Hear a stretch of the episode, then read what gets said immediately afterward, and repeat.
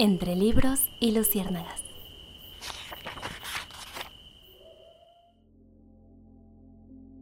Me interné en los bosques porque quería vivir intensamente. Quería sacarle el jugo a la vida. Desterrar todo lo que no fuese vida, para así no descubrir en el instante de mi muerte que no había vivido.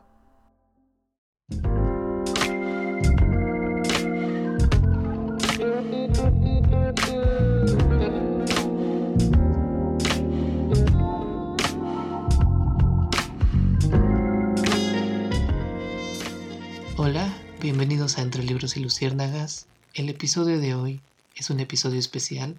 Es un episodio secreto y misterioso en las profundidades del bosque. Adentro de una cueva. Con tu mejor amigo. Silencio. Adentro de una cueva donde han entrado pocas personas. Y donde el eco de las voces de los muertos resuenan en cada pared. Los poetas trabajan con solo la mente y las palabras y crean interpretaciones infinitas de lo que nosotros conocemos como el mundo. El episodio de hoy está inspirado en La Sociedad de los Poetas Muertos, la película, la obra. Es una película que nos gusta muchísimo, creo que de hecho la vimos juntos, si no me equivoco. Sí. Y esto es como una especie de episodio experimental donde podemos compartir los poemas que nos gustan y por qué nos gustan. El episodio de hoy es experimental en el sentido en que esperamos que los disfruten en un ambiente relajado, se separen del mundo por unos minutos y se transporten con nosotros al mundo de la poesía. En el mundo de la poesía, las flores son más dulces, el pasto es más verde y el amor es algo por lo que vale la pena morir. Esperamos que con esto se puedan tomar unos segundos de su día, se pongan unos audífonos y descansen mientras escuchan las voces de sus antepasados, cantarle a todo, a la vida, a la muerte, al amor, al pasto, a todo lo necesario para vivir. Y cuando abran los ojos de nuevo, puedan apreciar la vida de una manera diferente.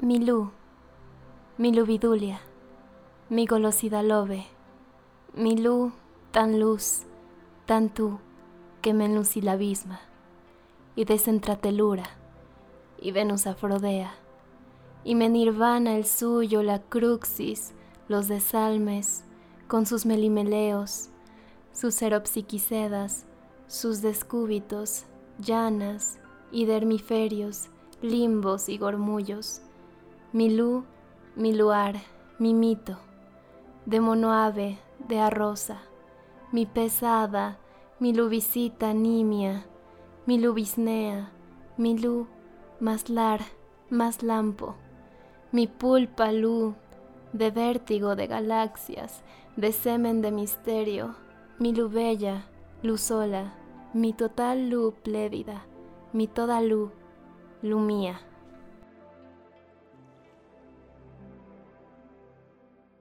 Este poema es de Oliverio Girondo y se llama Milumía. Y lo que me encanta de este poema es justo mm, toda la sonoridad que tiene.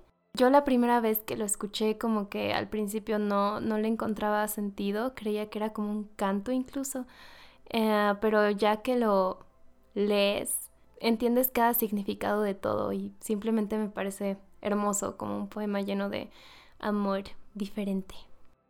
Este siguiente poema es de Federico García Lorca y se llama La casada infiel. Y lo atesoro no solo por la belleza de sus descripciones, sino porque fue la primera vez que conocí a Federico García Lorca de una manera distinta a la que nos contaban históricamente. Y que yo me la llevé al río creyendo que era mozuela, pero tenía marido fue la noche de Santiago y casi por compromiso. Se apagaron los faroles y se encendieron los grillos. En las últimas esquinas toqué sus pechos dormidos y se me abrieron de pronto como ramos de jacintos. El almidón de su enagua me sonaba en el oído, como una pieza de seda rasgada por diez cuchillos. Sin luz de plata en sus copas, los árboles han crecido y un horizonte de perros ladra muy lejos del río. Pasadas las zarzamoras, los juncos y los espinos, bajo su mata de pelo hice un hoyo sobre el limo.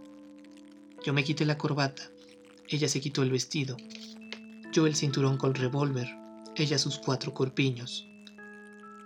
Ni nardos ni caracolas tienen el cutis tan fino, ni los cristales con luna relumbran con ese brillo. Sus muslos se me escapan como peces sorprendidos, la mitad llenos de lumbre, la mitad llenos de frío. Aquella noche corrí el mejor de los caminos, montado en potra de nácar sin bridas y sin estribos. No quiero decir, por hombre, las cosas que ella me dijo. La luz del entendimiento me hace ser muy comedido. Sucia de besos y arena, yo me la llevé al río. Con el aire se batían las espadas de los lirios. Me porté como quien soy, como un gitano legítimo.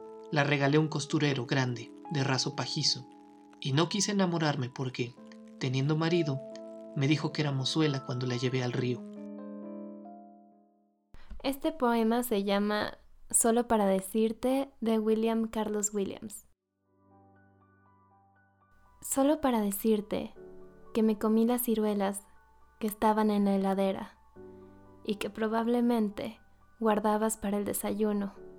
Perdóname, estaban deliciosas, tan dulces, tan frías. Este poema sale en la Sociedad de los Poetas Muertos y me parece importante porque me hace recordar la fragilidad de nuestra existencia. Se llama A las vírgenes para que aprovechen el tiempo. Coged las rosas mientras podáis, la misma flor que hoy admiráis, mañana estará muerta. La gloriosa lámpara celeste, el sol, Cuanto más alto ascienda, antes llegará su camino y más cerca estará el ocaso. Los primeros años son los mejores, cuando la juventud y la sangre están más calientes, pero consumidas, la peor y peores tiempos siempre suceden a los anteriores. Así que no seáis tímidas, aprovechar el tiempo, y mientras podáis, casaos, pues una vez hayáis pasado la flor de la vida, puede que esperéis para siempre. El siguiente poema se llama Aventura de Arthur Rimbaud. Con 17 años no puedes ser formal. Una tarde te asqueas de jarra y limonada, de los cafés ruidosos con lustros deslumbrantes, y te vas por los tilos verdes de la alameda. Qué bien huelen los tilos en las tardes de junio. El aire es tan suave que hay que bajar los párpados y el viento rumoroso, la ciudad no está lejos. Trae aromas de vidas y aromas de cerveza. De pronto, puede verse en el cielo un harapo de azul mar que la rama de un arbolito enmarca y que una estrella hiere, fatal, mientras se funde, con temblores muy dulces, pequeñita y tan blanca. Diecisiete años, noche de junio, te emborrachas, la savia es un champán que sube a tu cabeza. Divagas y presientes en los labios un beso que palpita en la boca como un animalito.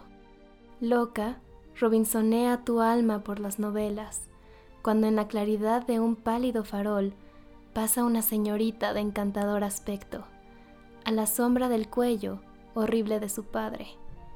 Y como cree que eres inmensamente ingenuo, a la par que sus botas trotan por las aceras, se vuelve, alerta y con un gesto expresivo, y en tus labios entonces muere una cavatina. Estás enamorado, alquilado hasta agosto, estás enamorado, se ríe de tus versos. Tus amigos se van, estás insoportable. Y una tarde tu encanto se digna ya escribirte. Y esa tarde te vuelves al café luminoso, pides de nuevo jarras llenas de limonadas. Con 17 años, no puedes ser formal, cuando los tilos verdes coronan Alameda.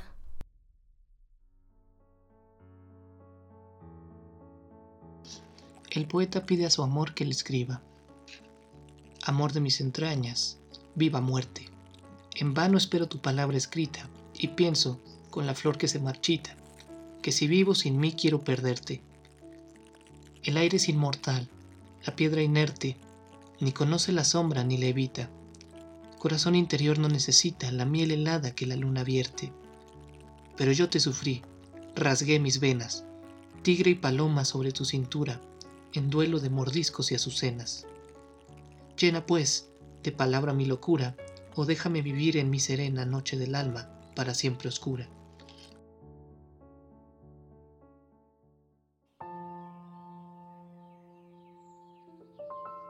No te amo como si fueras rosa de sal, topacio o flecha de claveles que propagan el fuego.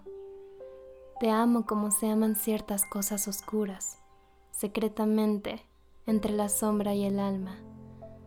Te amo como la planta que no florece y lleva, dentro de sí escondida, la luz de aquellas flores. Y gracias a tu amor vive oscuro en mi cuerpo, el apretado aroma que ascendió de la tierra. Te amo sin saber cómo, ni cuándo, ni de dónde.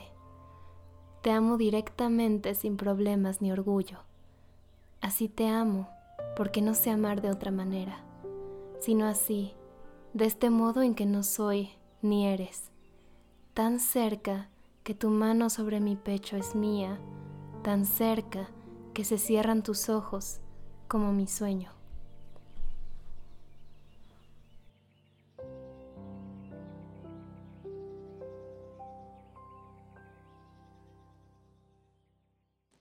Una hoja de hierba, de Walt Whitman. Creo que una hoja de hierba no es menos que el día de trabajo de las estrellas, y que una hormiga es perfecta, y un grano de arena, y el huevo del régulo son igualmente perfectos, y que la rana es una obra maestra, digna de los señalados, y que la zarzamora podría adornar los salones del paraíso, y que la articulación más pequeña de mi mano avergüenza a las máquinas, y que la vaca que pasta, con su cabeza gacha, supera todas las estatuas, y que un ratón es milagro suficiente como para hacer dudar a seis trillones de infieles. Descubro en mí se incorporaron el neis y el carbón, el musgo de largos filamentos, frutas, granos y raíces, que estoy estucado totalmente con los cuadrúpedos y los pájaros, que hubo motivos por lo que he dejado allá lejos y que puedo hacerlo volver atrás y hacia mí cuando quiera. En vano acelerar la vergüenza. Es vano que las plutónicas rocas me envíen su calor al acercarme. Es vano que el mastodonte se retrase y se oculte detrás del polvo de sus huesos. Es vano que se alejen los objetos muchas leguas y asuman formas multitudinales. Es vano que el océano escupa calaveras y se oculten en ellas los monstruos marinos. Es vano que el aguilucho use de morada el cielo es vano que la serpiente se deslice entre lianas y troncos. Es vano que el reno huya, refugiándose en lo recóndito del bosque. Es vano que las morsas se dirijan al norte, al labrador. Yo le sigo velozmente, yo haciendo hasta el nido, en la fisura del peñasco.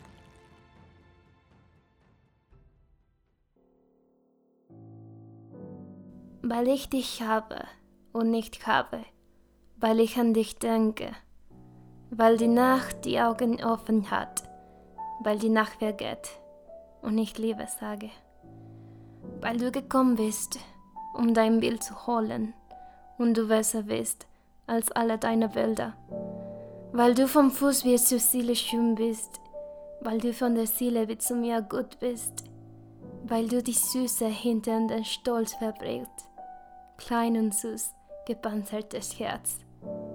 Weil du mein bist, weil du nicht mein bist, weil ich dich so sehr anschaue und sterbe.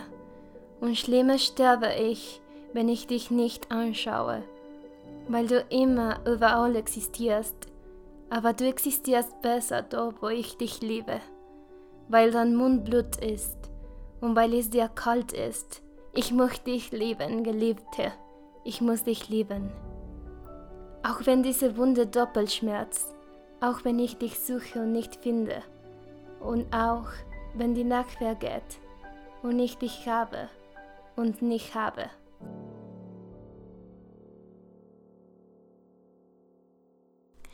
Porque te tengo y no, porque te pienso, porque la noche está de ojos abiertos, porque la noche pasa y digo amor, porque has venido a recoger tu imagen y eres mejor que todas tus imágenes, porque eres linda desde el pie hasta el alma, porque eres buena desde el alma a mí, porque te escondes dulce en el orgullo, pequeña y dulce, corazón coraza, porque eres mía, porque no eres mía, porque te miro y muero, y peor que muero, si no te miro, amor, si no te miro. Porque tú siempre existes donde quiera, porque existes mejor donde te quiero, porque tu boca es sangre y tienes frío. Tengo que amarte, amor, tengo que amarte. Aunque esta herida duela como dos, aunque te busque y no te encuentre, y aunque la noche pase y yo te tenga y no. Este poema es de Walt Whitman. Oh me, oh life, of the question of this recurring, of the endless train of the faithless, of cities filled with the foolish, of myself forever reproaching myself, for who more foolish than I, and who more faithless? Of eyes that vainly crave the light, of objects mean, of struggle renewed, of the struggle ever renewed, of the poor results of all, of the puddling and sordid crowds I see around me, of the empty and useless years of the rest, with the rest me intertwined. The question, oh me, so sad, recurring, what good amid this, oh me, oh life? Answer, that you are here, that life exists, an identity, that the powerful play goes on, and you may contribute with a verse.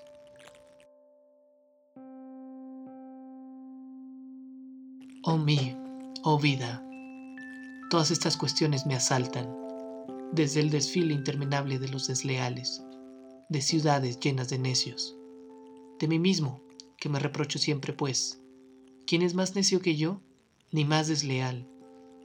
De los ojos en vano ansían la luz, de los objetos despreciables, de la lucha siempre renovada, de los malos resultados de todo, de las multitudes afanosas y sórdidas que me rodean, de los años vacíos e inútiles de los demás yo entrelazado con los demás. La pregunta, oh mí, oh yo, la triste pregunta que vuelve, ¿qué hay de bueno en todo esto? Y la respuesta, que estás aquí, que existe la vida y la identidad, que prosigue el poderoso drama y que quizás tú contribuyas a él con una rima. Los gatos, de Charles Baudelaire. Los amantes fervientes los sabios venerables sienten cuando maduros igual predilección por los gatos orgullosos de la casa que son, como ellos, sedentarios y al frío vulnerables. Amigos de la ciencia y la sensualidad, prefieren el silencio y las tinieblas crueles. Del erebo serían los fúnebres corceles, si su altivez cediese ante la majestad cuando sueñan, adoptan las nobles actitudes de las grandes esfinges que en vastas latitudes, solitarias, se pierden en un sueño inmutable. Mágicas chispas arden en sus grupas tranquilas, y partículas de oro, como arena impalpable, alumbran vagamente sus místicas pupilas.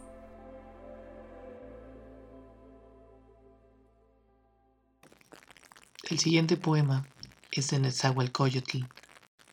El rey Netzahualcoyotl, que vivió hace algunos siglos, nos canta, canta a la muerte con desesperanza, canta a las flores con alegría, y todos sus poemas son cantos, veces a los dioses, a veces a la vida y a veces a la desesperanza de la muerte. ¿A dónde iremos? ¿A dónde iremos donde la muerte no exista? Mas, ¿por eso viviré llorando? Que tu corazón se enderece. Aquí nadie vivirá para siempre. Aún los príncipes a morir vinieron, los bultos funerarios se queman. Que tu corazón se enderece, aquí nadie vivirá para siempre. Poco se sabe de Juan Gelman. Yo no sabía que no tenerte podía ser dulce como nombrarte, para que vengas, aunque no vengas, y no haya sino tu ausencia, tan dura como el golpe que me di en la cara, pensando en vos. Este poema es de Elena Garro. Se llama AABC. Que cada una de mis lágrimas ahogue en sal cada uno de tus días, y cada uno se te convierta en roca, y cuando sueñes solo seas tú solo, perdido en las salinas, muerto bajo un viento de sal, que mires los ojos de la muerte en los ojos, que mires y te miren, y los caminos intrincados de mis lágrimas, de aquel viernes, se hundan en tu piel, hasta volverte una máscara tatuada. Que ellas tengan la virtud de borrarte la memoria de la dicha, y días vacíos encadenen tu tedio. Baste una sola para amargar el más dulce de los frutos, y otra para cegarte a la belleza. Una, ligera, leve, se te convierte en roca, y todas en río caudaloso, en el que nades a contracorriente, por todas las edades venideras, presumiendo, persiguiendo un punto luminoso, engañosa estrella fija como esta inexplicable desdicha de perseguir aquel viernes, aquel balcón de piedra, aquel adiós, aquel árbol flotando sobre el aire nocturno, alejándose más a medida que avanzo de la memoria. Bueno, les quiero compartir este contexto. Por supuesto, si hay alguien que sepa más al respecto, que nos lo corrija y nosotros tendremos, tendremos una fe de ratas. Pero hasta donde tengo entendido, Octavio Paz no era la persona favorita de Elena Garro. Era, de hecho, quien la detenía de escribir, de publicar. Y, aunque no esté confirmado en varios de sus escritos, son robados de Elena Garro. Este poema, hasta donde yo tengo entendido, es dedicado a él. En uno de sus arrebatos de ira, le dedica que cada una de sus lágrimas le cause tanto dolor como aquella primera vez en la cual fue violada por él.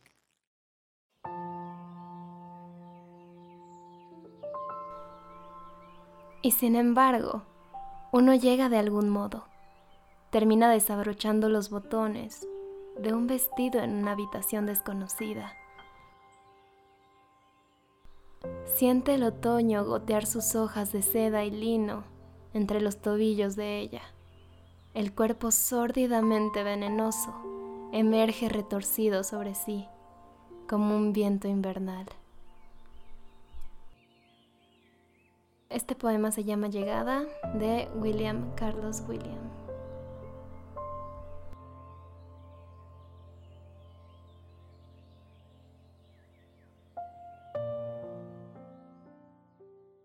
Bueno, despierten, regresen de la tierra de los muertos, abran los ojos y disfruten la vida que tienen enfrente.